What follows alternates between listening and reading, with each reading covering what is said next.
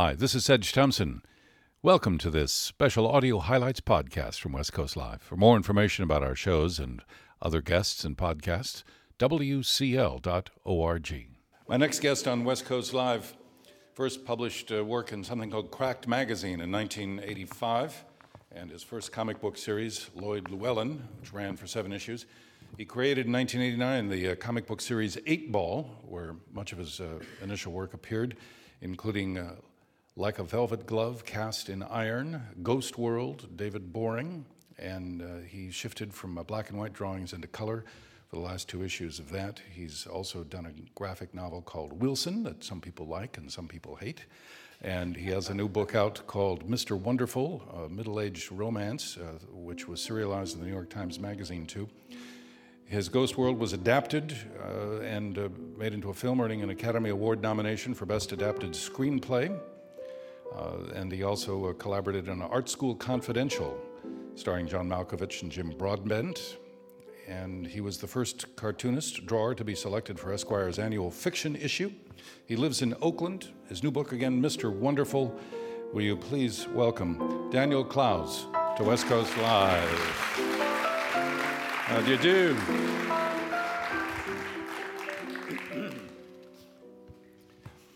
you know, I once uh, interviewed Charles Schulz, who was convinced that he was, uh, he wasn't convinced, but he believed that what he did was underappreciated as art, that he put as much thought into it, he drew as carefully, imagined characters and scenes as, as carefully as any artist did. And I imagine that the whole world of graphic novels and, and the way they're viewed has changed substantially since he sort of first had that reaction to the idea of a, of a comic book. Well, I think it depended on the day that you spoke to Mr. Schulz, because he would uh, he would waver in between saying that and then if if someone were to uh, to over compliment him, he would he would often say, "Oh, what I'm doing is just you know selling insurance with little cartoon characters. This couldn't be less important." Which is uh, that tends to, he he has sort of the uh, the the role model personality for all cartoonists, which is wavering between uh, self hatred and and feelings of worthlessness, and then delusions of grandeur, all, all within minutes of each other. He, the, uh, when you wake up in the morning, is your first impulse to, to grab a, a pen and a piece of paper? God, no. no, I, uh, my first impulse is to try to wake up and uh, you know get get a few thoughts together. I don't I don't really usually start actually drawing till later in the day. I find my hands are kind of shaky from from drinking coffee in the morning, so it's it's uh, I, I, do most of my writing and thinking in the morning. Yeah. And you you think do you do you walk? Do you uh, how do you how do you process that information and and uh, uh, before you go back? I mean, say you're in the middle of a project uh, is, it, is it fully thought out? You realized you know where you want to go, and it's a matter of sort of executing the design? I try to, uh, before I actually commit anything to paper, I try to have it very clear in my mind. At least, not, not necessarily the mechanics of the plot or the actual dialogue or anything like that, but I try to know the characters a, as well as I could ever know them and to kind of know the movements of the story. And then I, after that, it, when I'm actually drawing, it's much more improvisational. I have sort of parameters of where where the story is going to go any given day, but I try to I try to keep it loose and not plan ahead too far. It, it can it, it, it's mostly just that it's it's deadly to sit and draw things that you've already thought out and drawn in your head. There's an interesting technique that you use in Mr. Wonderful where you where you have somebody speaking, but we don't necessarily see the words in the speech balloon, but we see a square box of their thoughts blocking out it. So we have an opportunity to read into the character's mind of what's being felt, but not hear what's being said. Yeah, that you know, that's I try to never do things that are experimental for their own sake, but every once in a while I blunder onto something that's actually um, useful to a story. And in this case, I was I wanted to tell the story through the guy's tortured uh, inner life. You know, it's it's through his own um, filter on the world, and and he's um, he's so haunted by his own kind of um, overwhelming self censorship that he he doesn't allow you to eat to first of all he doesn't allow you to see what anybody else is fully saying his his thoughts always kind of eclipse the uh, the words of the other characters. But uh, towards the end of the story his thoughts even eclipse his own words. And it's as though he's uh, the the dialogue that's going on in his brain is is quite unrelated to to what he's saying and what he's doing and what he's experiencing. And I thought it was uh, I thought it was kind of a neat way to represent that. What about the the color palette? I mean, you use kind of a sepia tone to represent uh, the past sepia reddish orangey uh, sepia tone, but some of the other colors are uh, you know kind of a, a pastel blues and and yellows and browns.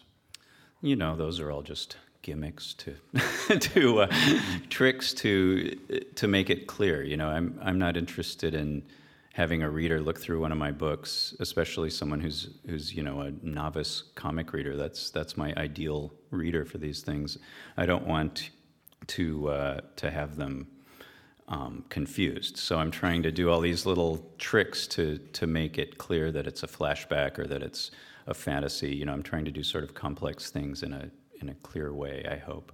Do you do you think that the experienced comic book reader reader then is too jaded and and, and on to it, an artist's tricks?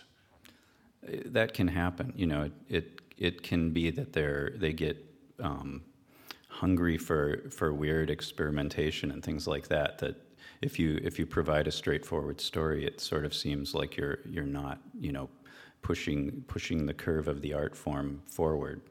You know, not, not something I ever intended to do, so.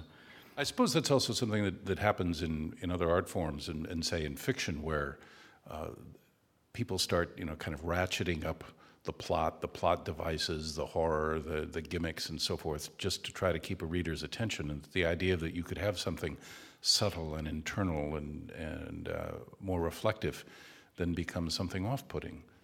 It's, uh, you know, it's certainly hard to uh, sell it as a high concept. You know, it's, I, uh, when I first did this story, Mr. Wonderful, for, for the New York Times Magazine, I had to write a little blurb that they were going to send to the editors in chief, you know, that was sort of the uh, the capsule version of this and I tried to write it in uh, as something that sounded really appealing and it you know it was something like the you know the I will follow the the dead deadening minutia of this date for every second of its of its you know night that, that it takes place. And it, it, you know, it, it sounded like the, the least commercial project you could ever imagine. So it was, it was to their credit that they actually published the thing. Well, maybe then they were also able to, to think, well, we're not really running comics in the New York Times.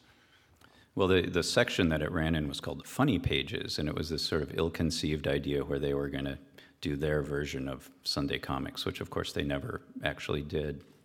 But they picked only cartoonists like myself who are possibly funny, but that's not the, the main intent of the strip. And I think it was really uh, confusing to the reader. It was like, is this actually supposed to be funny, or is it, is it, uh, you know, is, are they making fun of us by doing a strip that's not funny? I mean, some of them were actually quite bleak. You know, it's like if Samuel Beckett is funny, which of course he is. You know, it's, it's, it's a different type of humor. Or you want to be oblique too. I don't know. The the, uh, there's also this format of the of the book, which is more, I, I, guess, more horizontal than vertical, and and it allows things to do sort of double spreads. For instance, where there's a great surprise, where you're turning the page and suddenly you see an intense close-up of wide open eyeballs, an eyeball on each page, bracketed, bridged by a pair of glasses. Ye gods. Um, you know, working uh, in the New York Times, I had 20 weeks to tell what was a fairly substantial story, and, and so every square inch was valuable. Every word balloon I could squeeze in, I was squeezing in. You know, I had very little space to try to tell this story, and then in uh, in book form, all of a sudden, I could have made this book 500 pages if I wanted. I had all the space in the world, and so it was an opportunity to open things up. And so I, instead of using the pages to put in more tiny little panels, which is that's certainly my inclination usually, um, I tried to sort of create this cinemascope vision of of uh, the world so that you felt situated in a in a real place. You say in the uh, in, the, in sort of the, the frontispiece of, of the book that uh, it's been modified and expanded for this edition. The swearing has been left in pound sign, at sign, dollar sign, asterisk form for aesthetic reasons.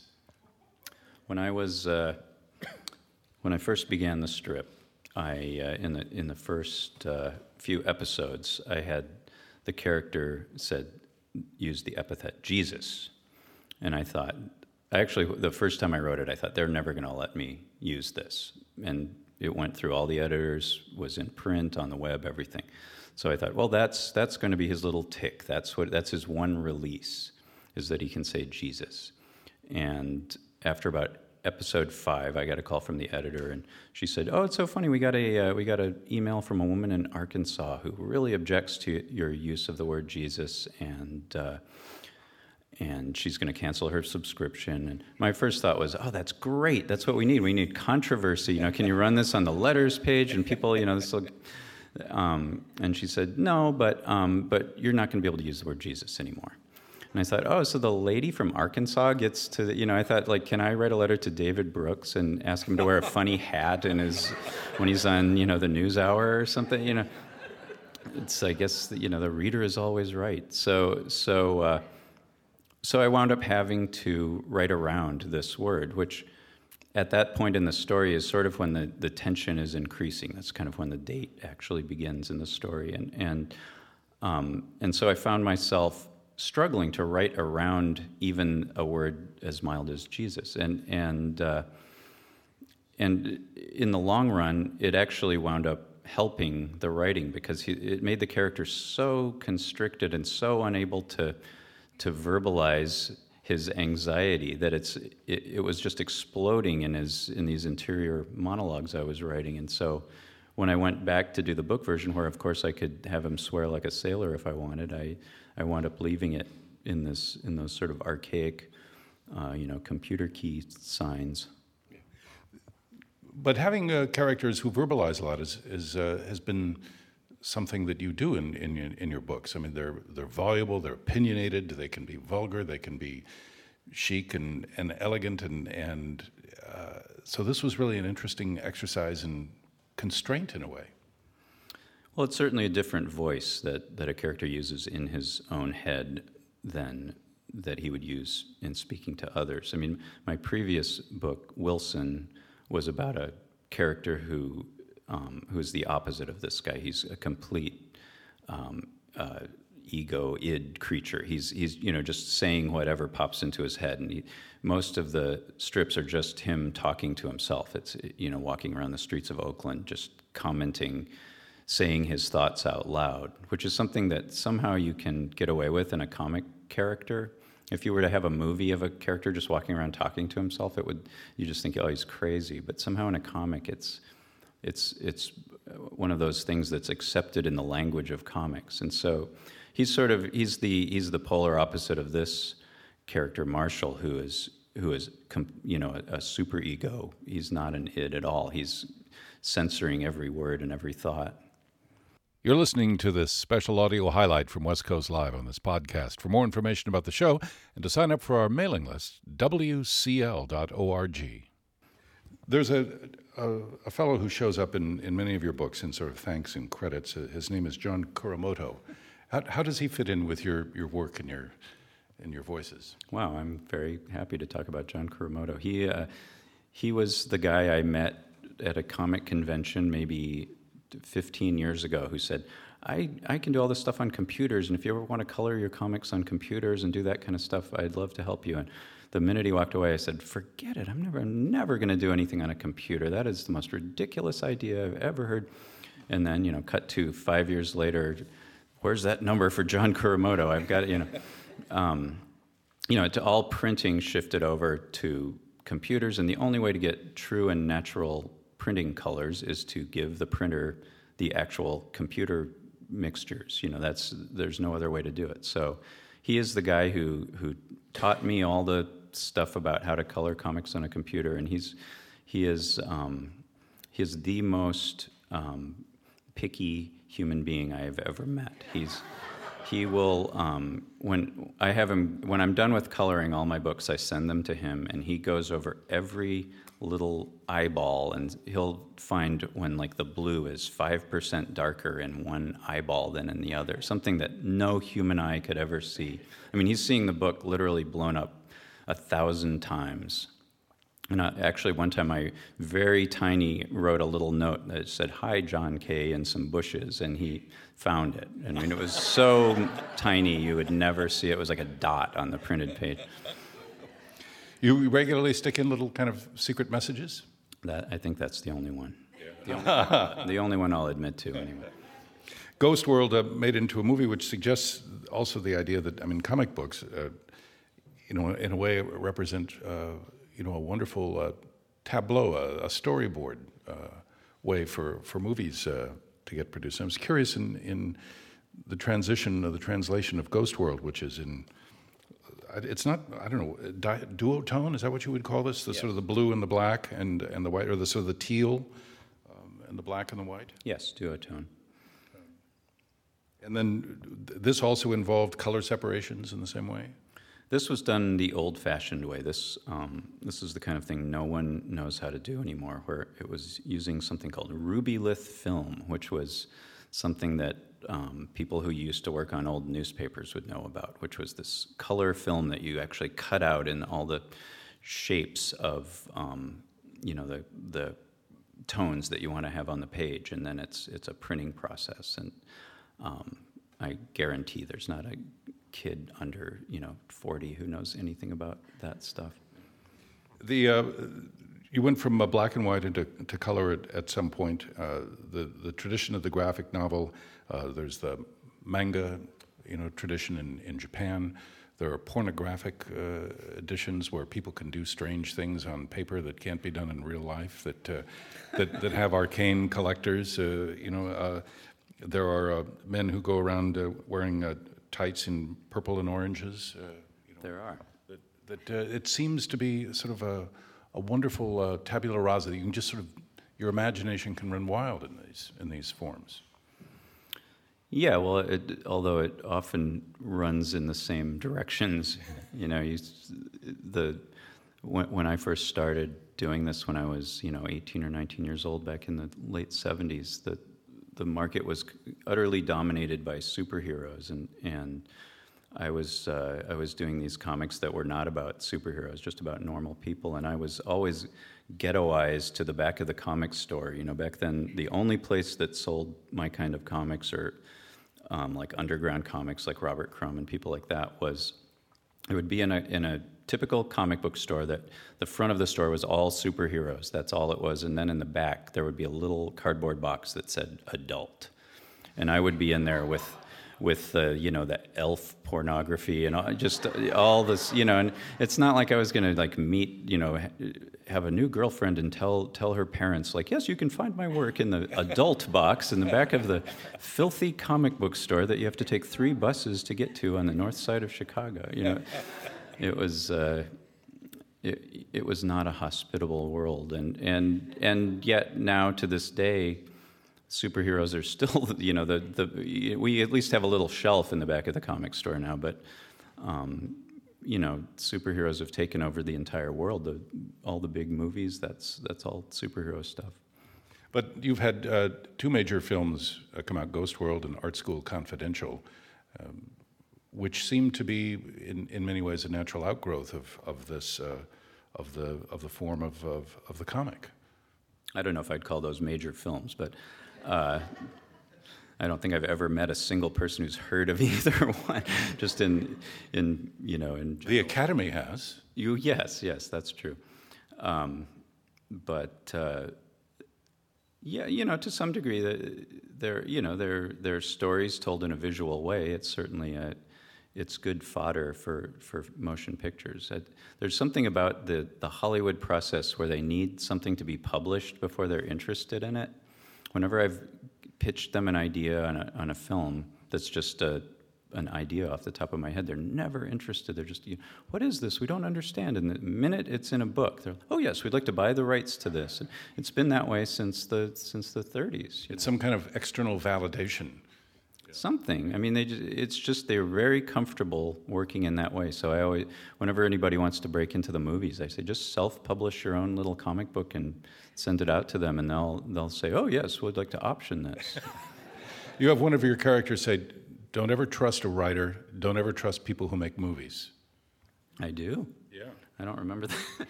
It was in. Uh, let's see here. It was in. Uh, was it in caricature? It was one of the stories in caricature. The 24-year-old beautiful girl who was living off of a small inheritance. oh yeah, right. Yeah. I, I don't read my own comics.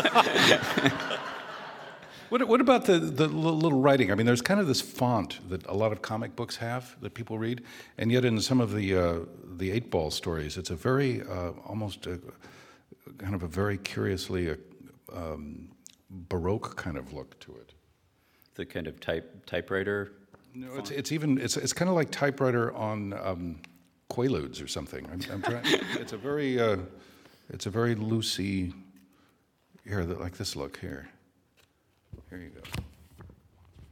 Here an Eightball, just another day. That that kind of uh, almost hand. This makes for great radio. No, it does. some some of the things we can't show on the radio, by the way. It's, Most of the things, yes. Um, that's all just you know hand lettering. I I don't use any kind of fonts. Although if I were to make it into a font, Quaalude is a good name.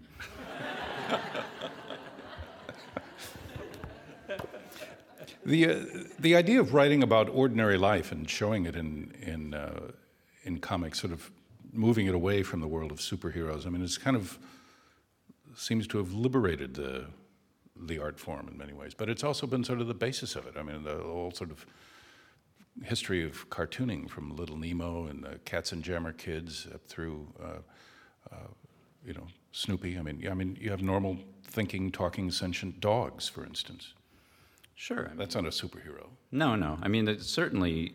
I think you know, my my little crowd of of you know graphic novelists or whatever we're called, um, certainly look back to to the early comic strip guys for inspiration more than we do to uh, you know Jack Kirby or the Marvel cartoonist of the '60s. You know, we're looking to. Uh, to you know George Herriman, Krazy Kat, and things like that, and as well as uh, the early Mad magazine, Harvey Kurtzman, people like that, and then certainly the I would say my primary influence, and and probably all of my friends would be um, Robert Crumb.